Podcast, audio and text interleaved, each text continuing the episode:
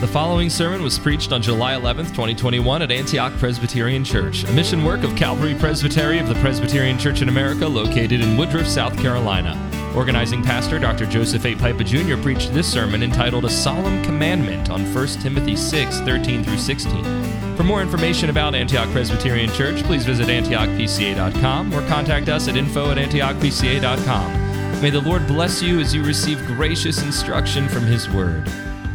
Well, some of you will remember uh, when Frodo and the other eight in the Fellowship of the Rings uh, embarked on their journey, uh, when they left uh, uh, the first city, uh, Bilbo gave Frodo a very special sword and a wonderful mail vest to protect him. When they got to Lorien, uh, the elves there gave them that food that was called lembas that would last forever, and you could go a whole day's journey on a few bites of it. Gave them a special camouflage clothing so they couldn't be seen. And when they left, Galadriel gave each of them a special gift. Many of those gifts enabled uh, Frodo and the companions to complete this almost impossible quest that God or that was set before them. Well, our quest is, in a sense, at least in one way, more impossible. Uh, Paul has just said that we are to, uh, to flee lust, to pursue steadfastly after virtue, to, to contend for the faith. We're to press on regardless of opposition and persecution. Uh, we're to press on uh, in, in, spite of all uh, difficulties and frailty and, and opposition. But God does not expect us to go on our own strength. He's done more than give us gifts to help us in our pilgrimage and in our fight. He Himself is with us. He guarantees the outcome. Now, that's what Paul is showing us in our text this morning, which is 1 Timothy 6 13 through 16. I charge you in the presence of God, who gives life to all things, and of Christ Jesus, who testifies the good confession before Pontius Pilate that you keep the commandment without stain or reproach until the appearing of our Lord Jesus Christ, which he will bring about at the proper time. He who is the blessed and only sovereign, the King of kings and Lord of lords, who alone possesses immortality and dwells in unapproachable light, whom no man has seen or can see, to him be honor and eternal dominion. Amen. So, even as um, in this section, we're beginning in verse 3, where Paul is instructing Timothy these last words, how he is to conduct his ministry, what he's to teach to others. Um, he's once again set before him uh, the false teachers, uh, their false motivation, uh, which was greed. Tells him to flee from those things, pursue the, the six virtues that are laid out for us, to fight the good fight, taking hold of eternal life. Um, it's in light of that that he gives this solemn charge now to, uh, to Timothy. And, and what I want to show you is with an eye on the return of Christ and the encouragement of the triune God, we are solemnly commanded to obey God carefully in all things.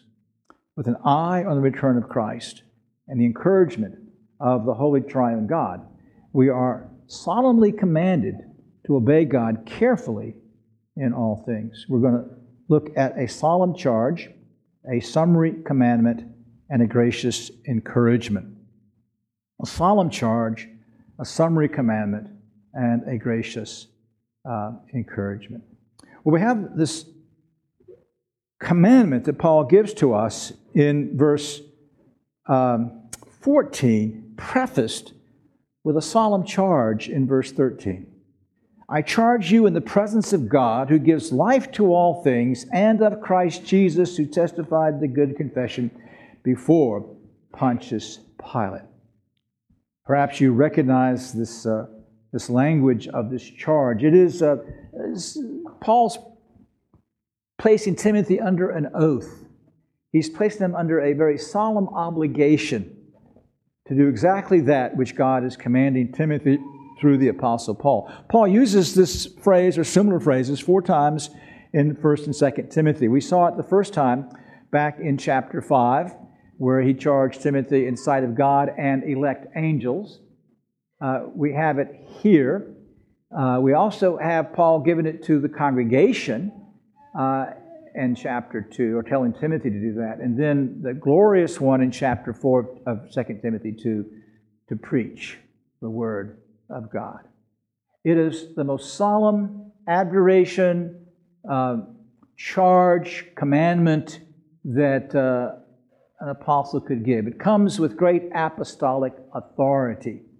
It comes with uh, no provision for any kind of wiggle room to avoid the charge. So the commandment that he's going to move to in verse 14 is prefaced by this solemn charge by which the apostle calls Timothy and each of us before the presence of God. What the old writers call coram deo. We live our lives before God. You'll notice that he refers to God the Father and God the Son. When uh, in the Bible, when you have the, the term God and one of the other persons the Godhead mentioned, you're to think of the Father. And so he says, I charge you in the presence of God, the Father, who gives life to all things, and of Christ Jesus, who testifies the good confession.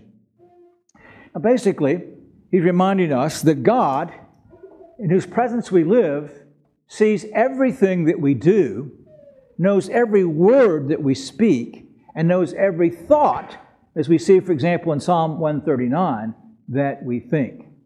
Not only does God know these things, but this becomes a solemn uh, obligation because we're going to answer to God for every single thing.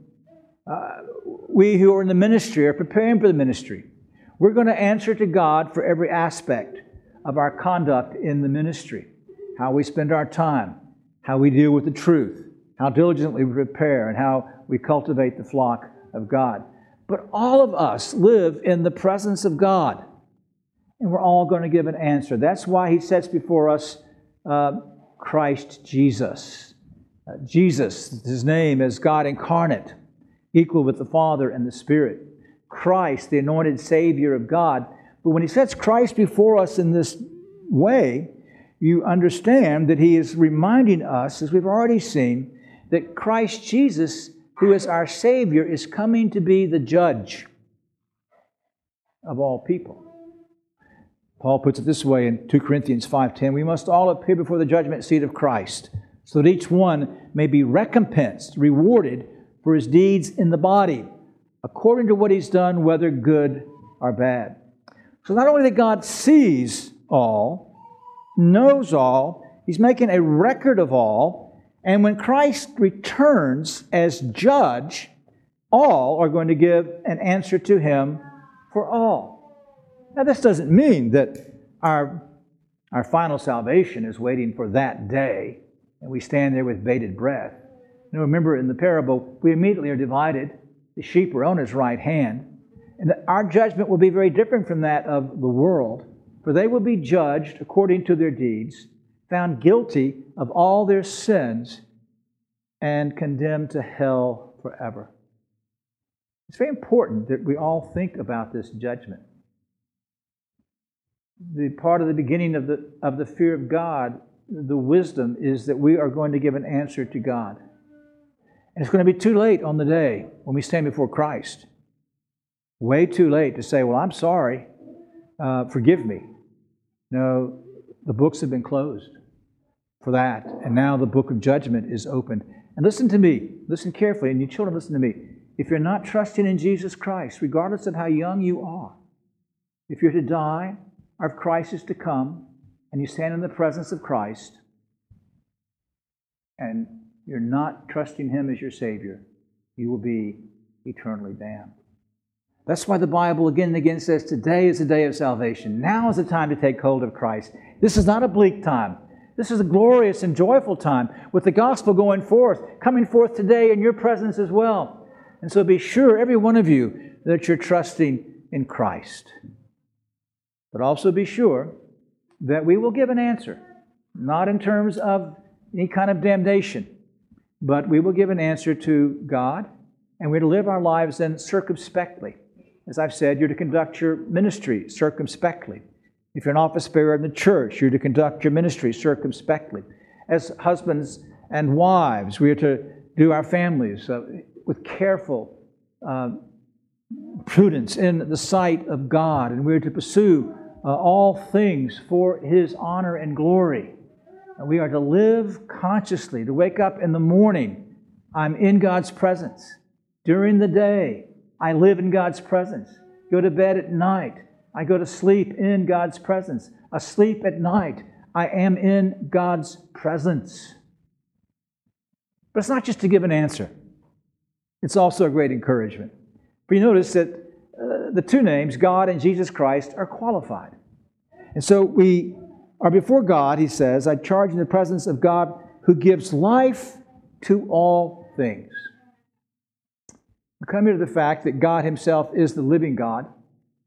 And as the living God, he is the source of all life, he is the creator of all things. He gives life to all things. He gives life and breath to us and to all creatures. He sustains the life of all so that He is physically the giver of life to all things. But much more importantly, He's the giver of life to His people.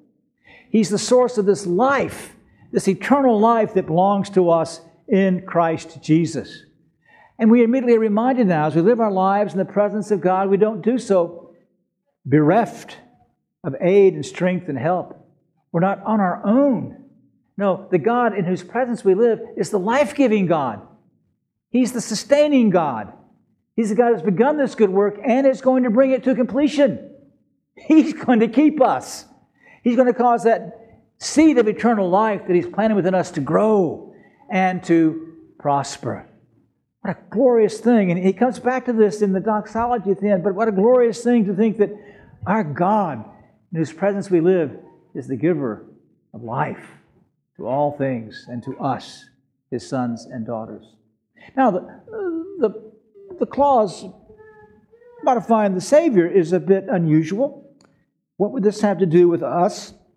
We live in the presence of Christ Jesus, who testified the good confession before Pontius Pilate.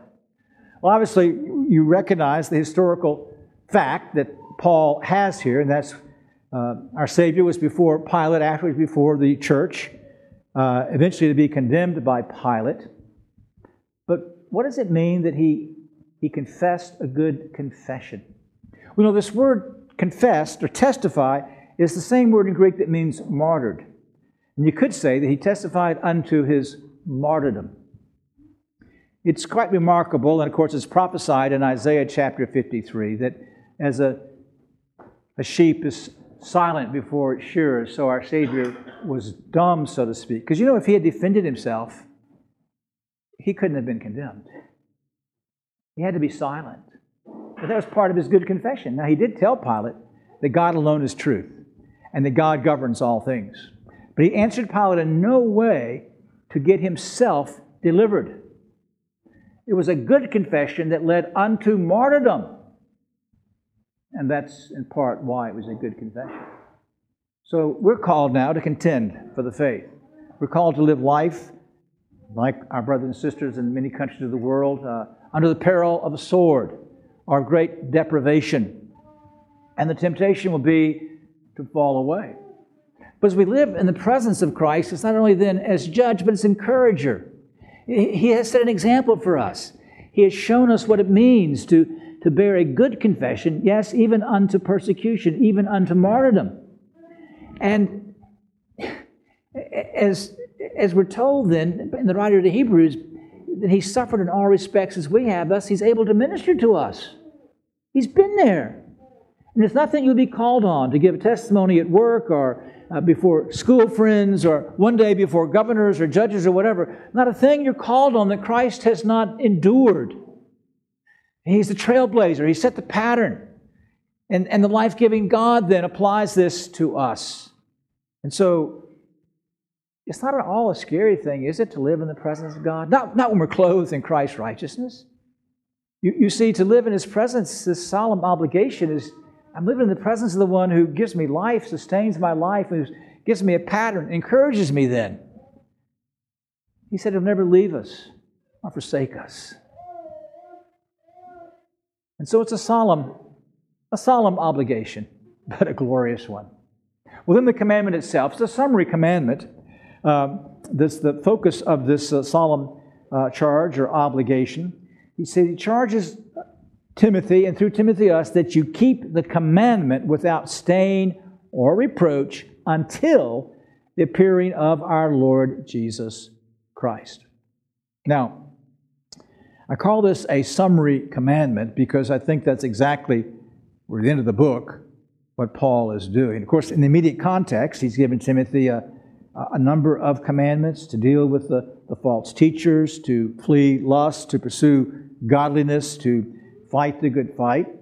But in the context of this book, he's dealt much with false teachers, the ordering of the church, the, the qualifications of ministers in the church, the worship of the church, and such.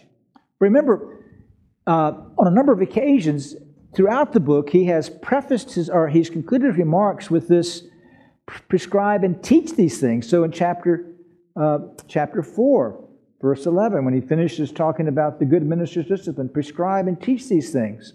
Uh, chapter 5, uh, verse 7, dealing with widows, prescribe these things as well, that they may be above reproach.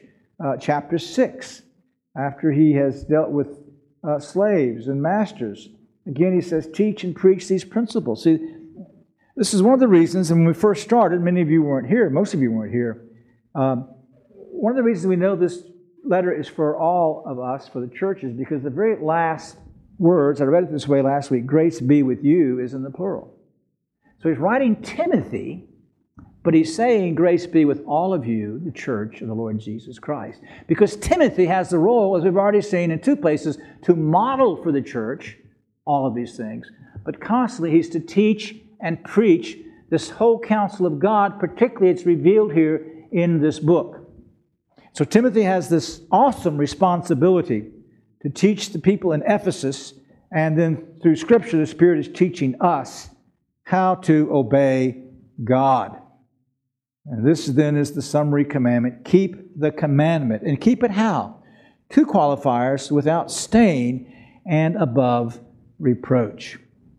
Uh, uh, in Peter's concluding remarks there in the section that we read, how we are to conduct ourselves uh, with respect to the coming of Christ, he says in verse 18, uh, no, he says that earlier, that we are to keep the commandment, verse 14, look for these things, be diligent, looking for the coming of Christ, be diligent to be found by him in peace, spotless, it's the same word, spotless, without stain, and blameless.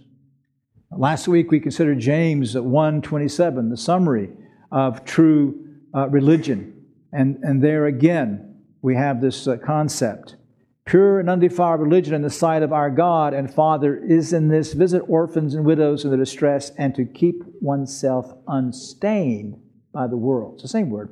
So when, when we're told here to, to uh, keep this commandment without stain, he's saying that there be no sin involved in your obedience to God. Do not be defiled by the world. Do not compromise with the world. Uh, avoid uh, all of the stain that comes from the world uh, in your obedience. So it must be a, a single minded obedience that is shaped by the Word of God. That's what He calls each one of us to do. And then, with respect to the minister, it's interesting, he says, and without reproach, that's the same word he uses back in chapter 3 when he talks about the qualifications of an office bearer.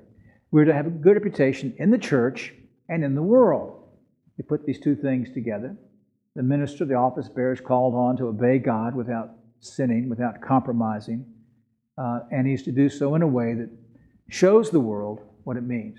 But every one of us has this responsibility. We hear way too little today about the importance of holiness in the life of believers. We're inundated with a cheap grace that winks at sin. And we need to take seriously to keep the commandment without stain, to guard ourselves, to cleanse ourselves from stain by regular and daily confession of our sins, that we then might have that stain removed. We might walk with confidence in the Lord Jesus Christ. So, this is the summary commandment. Do all that Paul has commanded here in this book. We can say all that God commands in Scripture to do so in a consistent and wholehearted way, to do so without stain reproach, but notice the goal until the appearing of our Lord Jesus Christ. He now adds that title, Lord. He's talked about Jesus Christ, our example, but now reminds us that this is Jehovah God who is coming again as our anointed Savior. Now he puts a whole different perspective on it. It's a perspective of, of which we read in we, we read in First Thessalonians, which we sang in, in uh, uh, for all the saints. This perspective that we're living our life with, with our necks cricked, understanding this isn't the end. No, it's what we refer to as an eschatological purpose or goal. That all that God commands Timothy, all that God commands you and me, were to do with a view of the fact that Christ is perfecting his church. Christ is gathering his elect from the world. And all of this is going to come to a climax when he comes again to present to himself a bride that is stainless and blameless, without spot and blameless. And so he says we are to live our lives with this realization. You see, if you live your life with the realization that we're living in light of eternity, as we saw uh, previously, that eternal life has begun now, but we're moving toward this great goal, then the things that happen to us now become secondary, don't they? Now, the good things that tend to become idols, we get them in perspective. Yes, God has greatly blessed us, and we thank Him for it. But there's more to come. Um, but the difficult things, the physical things, uh, the chronic diseases, the pain, uh, family pain, uh, broken relationships, uh, poverty, loneliness, uh, spiritual things, our, our weakness, our besetting sins, our lack of holy affection. You see, all of this, all of this becomes secondary. We realize, as we just sang, what we're moving toward in that return of the Lord Jesus Christ. And everything's fitting. There's not a wasted moment, not a wasted thing in your life that does not fit into this grand and glorious scheme of God that will come in that great climax when there's a shout and the sound of a trumpet. And Christ descends with the souls of the just made perfect and their bodies raised from the dead, and the rest of us, even as we sing, are raised up to meet him in the sky. The golden evening brightens in the west. Soon, soon to faithful warriors comes rest. Sweet is the calm of paradise blessed. But lo, there breaks a yet more glorious day. The saints triumphant rise in bright array. The King of glory passes on his way. You know, I, uh, I wrestle with this. Of course, we understand that for most of us, if not all of us, as all of our forefathers, this coming of Christ will be for us individually. It will be in our death. And at the end of the day, uh, prepare for one to prepare for the other. If you're ready for the return of Christ, you're ready to die. If you're ready to die, ready for the return of Christ. But death is just, remember, phase one. Our souls are glorified, but our bodies will remain in the grave until Christ returns. And constantly, the Spirit directs our attention to this glorious reality. God would have us to meditate, to think often uh, on this physical, visible return of the Lord Jesus Christ, that it might excite us, that it might encourage us, that we will keep our heads cricked, uh, our necks craning, waiting, looking, longing uh, for that day. It's a great mystery. I expect Christ to have a number of glorious things take place in this world before he returns. But as we'll see more fully in a moment, uh, my time or our time is not his time. And we should always live with this expectancy and pray that He will give you a longing for the return of Christ, a longing to see the glory of Christ in heaven. You know, He says in His own prayer that that's, that's His pleasure. His pleasure is going to be that you and I see Him in His glory. And that will take place fully and finally when He returns. Now, we'll see Him when we die, but we will see Him in the most glorious way uh, with eyes of this body when he returns for us. And so the summary command is, um, is so important for us, but it's got this encouragement, you see. It's, yes, it's with an eye on what He's doing now and is going to do then. Which brings us to this gracious encouragement. Uh, Paul can never do theology without doxology. That's the difference in Paul and a lot of theologians today. For Paul, Calvin copied him well. Uh, theology was never in itself. It was always a mean to glorify and worship God. So, what does he do? Is he's thinking about the second coming of Christ. He reminds us in verse 15 that he, God will bring that about at the proper time. But as soon as he thinks about the coming of Christ and the sovereignty of God, when that's going to happen, he breaks forth into doxology. This doxology is for us a gracious encouragement. Now, you see the link. I just pointed it out. Christ is coming. We don't know when, but we know it's going to be at the God appointed best time of all. It's a time according to his wisdom, it's a time according to his sovereignty. And this is what gets Paul thinking now doxologically. Remember, a doxology is an ascription of praise to God, normally in the third person, where certain attributes of God are attributed to him that lead to worship and honor, concluded often with the Amen, let it be. So we see in the first place with this doxology, this for us an encouragement that as Paul thinks about the God appointed time, he thinks on the sovereignty of God. And so he begins by saying, He who is the blessed and only sovereign, King of kings and Lord of lords. The word sovereign here simply means a ruler. This says God is not just a ruler, God is the ruler. He is the king over all kings who have some rule. He's the Lord over all lords who have some dominion. He's sovereign. But notice the description of his sovereignty. In the first place, it's blessed. Now, in chapter 1, it's the only other place uh, that the Bible uses this word blessed of God. This is not the normal word you find in the doxology. No, the word here in chapter 1, verse 11, uh, blessed is the word of God blessing us, of God heaping happiness on us. Why then does Paul use this of God when he speaks here of God's sovereignty? He's reminding us that God is a happy being. He's perfectly happy. He's altogether joyous. He is jubilant in his sovereignty. He's unfazed. He, he, he, he's not in any way worried. And he in no way in his own being could ever be sad. He's, he's the blessedness of blessing in himself. And it's because he's sovereign. You see, he couldn't be sovereign if he wasn't blessed sovereign. Because if he wasn't fully happy in himself, then there would be some defect in his sovereignty, some aspect of his plan that could go awry.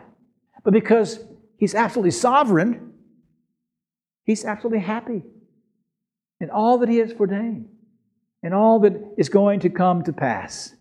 And then because he's absolutely happy and sovereign, he's the only sovereign. There's none other. Wicked rulers presidents can think that they have some sovereignty.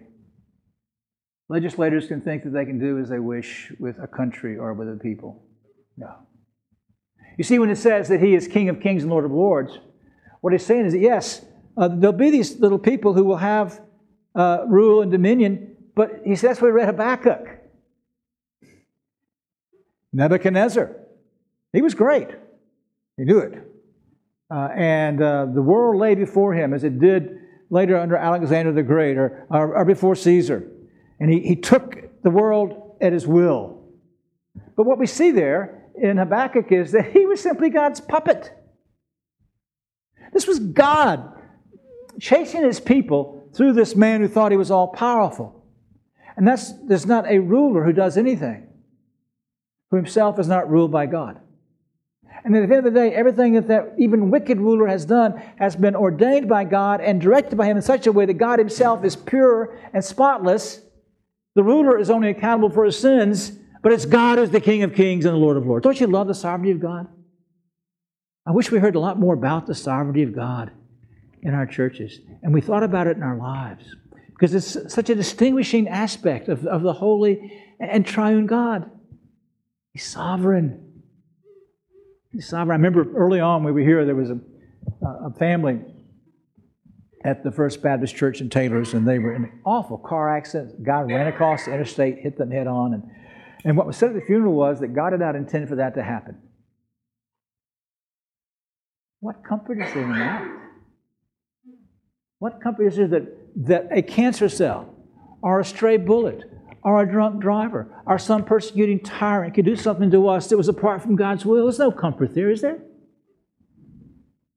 You're sick, you're terminally ill, you've lost a loved one. What do you know? Whatever my God ordains is right. That's what you know. He's sovereign. And He's sovereign in your salvation. For if He were not, you would have been remained dead in your sins. Glory, glory in sovereignty, and glory in the beauty of God, the blessed sovereign God. We don't think enough about the happiness of God in Himself. Now, He doesn't have parts like us, but there's something in God that exceeds all the joy that we can imagine. That's why He's called blessed. He wants us then to be happy and blessed, not dour, sour faced uh, Christians, but people who are so full of the joy of the Lord that we're bubbling over and we're smiling and, and we're greeting people and we're manifesting. Yes, it's a, it's a vale of tears, it's a bittersweet joy. We'll mourn our sins and our sorrows, but God is the great comforter. But underlying all of our sorrows is this bedrock of sovereign joy. It comes from the Lord God. I just read a little brief biography about the great Presbyterian Thomas Peck. How that at his funeral, his wife and the author said, We've never seen this before. How she joined in the last hymn of praise. Because though she grieved, she joyed in this beautiful and glorious sovereign God. Do you glory in Him? Oh, I trust that you do. So He's the sovereign, King of kings and Lord of lords. And then two attributes here are ascribed to Him. He is the one who alone possesses immortality and dwells in unapproachable light. Our God alone possesses immortality. He who is, we saw, the giver of life to all things is the giver because he himself is life. That's why he's called the living God, the only true God. He is in of himself life. He is who he is. That's his name, Jehovah. He's independent, self existent. He's the bubbling up of life. And he's the only one who possesses immortality. Now, he grants it to us as his image bearers, which for those outside of Christ, it's wretched. But for us who in Christ, this immortal life is our gift of God to live with him forevermore. So he is the source of life to us because he's the bubbling fountain of life. All life is in him, and it's good. But notice this relationship of life and light. So he is the only possessor of immortality, and dwells in unapproachable light. David combines life and light in Psalm 36, verse 9. For with thee is the fountain of life, and in thy light we see light. You see, if, if life is the origin of all things, light's necessary for the sustenance of all life. God, who is the giver of life, is the sustainer of life. But he himself, who is the essence of life, is the essence of light, and thus he says he, he dwells in unapproachable light. The, the glorious sovereignty and beauty of God, we cannot gaze on it with the human eye.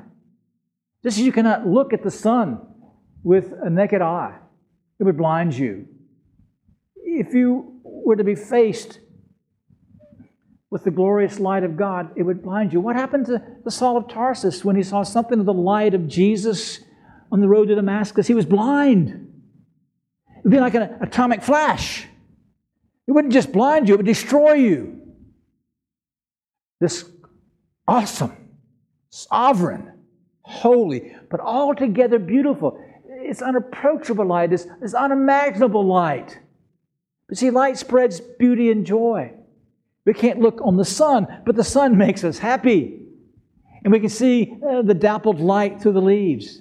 We can feel the warmth of it on our face. We can see our flowers and our crops growing because of the light of the sun. How much more so this unapproachable light? But he didn't keep himself at a distance, did he? No. Uh, we're told that he became flesh and dwelt amongst us, and we beheld his glory in the Son, who Hebrews says is the effulgence of the glory of God. And he says, I'm the light of the world. And thus we walk in him and we walk in his light. Now, one day, we will have eyes to look upon that glory through the mediator and behold the triune God in this light. But now he comes to us in his word, which is light, by the Spirit who is the giver of illumination and light, and we can see him. But don't ever forget, he is the holy, unapproachable God if you remain in your sin. And then uh, Paul continues to speak of him that uh, what, what is owed to him, and that is honor and eternal dominion. Honor is reverence. We worship this immortal God who dwells in light unapproachable because he is the beautiful one, he's the sovereign one, he's the one who's given us life. And as Paul beholds him as the giver of life, he says that all worship and honor belongs to him, him alone, with eternal dominion. You see how he completes the circle. He started with uh, uh, sovereignty, King of kings and Lord of lords. He concludes with a dominion, a reign that is eternal because he is eternal. So you see that it's a doxology, it's, it's where the truth of God brings us, but how encouraging it is for you to understand this God who is with you, this Christ who gave you the example of a good testimony, this God who is the giver of all life, this is this God that Paul praises here that is your God, and everything he says about him is yours in Christ Jesus. You see now why I put it this way that with an eye on the return of Christ and the encouragement of the true God, we solemnly are commanded to obey God carefully in all things. Frodo's gifts, Aragorn's gifts, enabled them to accomplish the purpose, as it was almost impossible. Our gifts, our gifts are so much more. And they don't just enable us to accomplish the purpose, because He's in us, accomplishing the purpose. You need not fear. You need not fear. If you look at the ministry as it lay before you, you men that are preparing, if you look at the ministry that we have, we look at ourselves as a little congregation here uh, in this idyllic setting surrounded by uh, thousands of people, um, we need not fear. Because God is for us. Who can be against us? Who can be against us? If we seek to honor Him, we seek to do His will, we seek to keep the commandment. In Him is everything, not just a few things, not just some gifts, but everything necessary to do His will. And, and this is for you, my friends, in the Christian life. We don't know what God will call any of us to in the days that follow suffering, pain, deprivation, persecution, whatever it might be, loneliness. But what we know is that God's with us. And so we can, we can press on hard hard after the virtues, hard after serving and glorifying Him because of who He is and what He is in our lives in Christ Jesus. Thank you for listening to this sermon from Antioch Presbyterian Church. We are located in the historic Cashville community of Woodruff, South Carolina, near the intersection of South Carolina Highways 101 and 417. For more information about Antioch Presbyterian Church, please visit antiochpca.com.